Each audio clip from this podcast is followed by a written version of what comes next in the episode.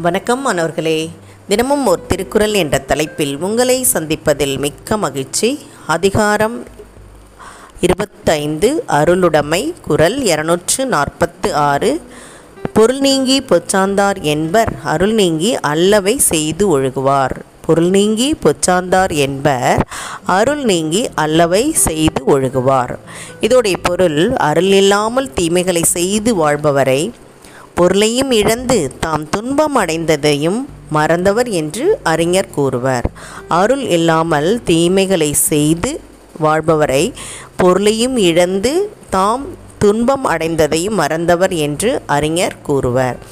இந்த குரலில் என்ன சொல்ல வராங்கன்னா யாரெல்லாம் வந்து தீமை செய்கிறாங்களோ அதுலேயும் வந்து இரக்கமே இல்லாமல் கொடுமைகளை செய்கிறாங்களோ அவர்கள் வந்து தான் தேடிய செல்வத்தை கூட தான் தேடி வைத்திருந்த செல்வத்தை கூட மறந்து போகின்ற ஒரு சூழ்நிலை துன்பம் வரலாம் அப்படின்னு சொல்கிறாங்க இதில் பொச்சாந்தார் அப்படின்னு சொல்வது மறந்தார் அப்படின்னு பொருளில் வருது.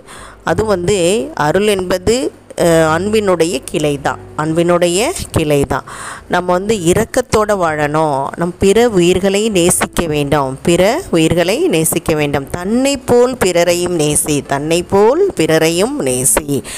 அது பறவையாக இருந்தாலும் சரி விலங்காக இருந்தாலும் சரி தாவரமாக இருந்தாலும் சரி மனிதர்களாக இருந்தாலும் சரி அத்துணை பேரையும் நாம் என்ன செய்யணும்? நம்ம இரக்கத்தோடையும் கருணையோடையும் வழிநடத்த வேண்டும் அப்படின்னு சொல்கிறாங்க அப்படி பார்க்கும்போது ஒரு சான்று சொல்கிறேன் பாருங்களேன். காமராஜர் என்ன செய்கிறாருன்னா ஒரு முறை வந்து பயணம் பண்ணுறார் அப்போது அவருடைய வண்டிக்கு முன்னால் ஒரு மாட்டு வண்டி போகுது. அந்த மாட்டு வண்டிக்கு ஹாரன் அடிச்சுட்டே அதாவது பின்னால் வரக்கின்ற லாரி என்ன செய்யுது அப்படின்னா ஹாரன் அடிச்சுக்கிட்டே வருது. அப்போ அவசரப்படுத்துறதுனால அந்த மாட்டு வண்டிக்கார் என்ன செய்கிறாரு மாட்டை வேகமாக ஓட்டுறதுக்காக அந்த மாட்டை அடியோதனன் அடிச்சு இருக்கிறார்.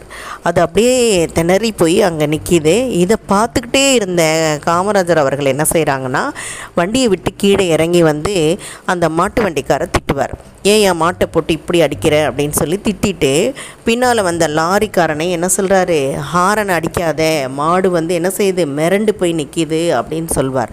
அப்போது அவர் பிற உயிர்களை எந்த அளவுக்கு நேசிச்சிருக்கிறாரு அப்படின்றத நம்ம இதன் மூலம் பார்க்கலாம்.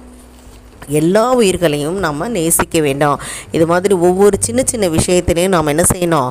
நம்ம வந்து இரக்கம் காட்ட வேண்டும் அப்படின்றத தான் இந்த அதிகாரம் நமக்கு சொல்லுது. இதில் இப்போ இரக்கத்தோடு நம்ம இருக்க வேண்டும். அப்படி இரக்கம் இல்லாமல் கொடுமைகள் செய்து வாழ்கின்றவர்களுக்கு என்ன நடக்குமாம்? அவர்கள் தேடி வைத்த செல்வத்தை கூட அவர்கள் வந்து மறந்து விடக்கூடிய சூழ்நிலை வரும். அவர்களுக்கு துன்பம் அந்த அளவிற்கு வரும் அப்படின்றத தான் இந்த குரல் நமக்கு உணர்த்துகிறது. சரியா மாணவர்களே இதை படித்து பயன்பெற வேண்டும் என்று என்று கூறி உங்களிடமிருந்து விடைபெறுகின்றேன். இதை வழங்கியவர்கள் ஐடிடி திருப்பத்தூர் மற்றும் இரா வனிதா தமிழாசிரியை காரைக்குடி. நன்றி நன்றி மாணவர்களே நன்றி.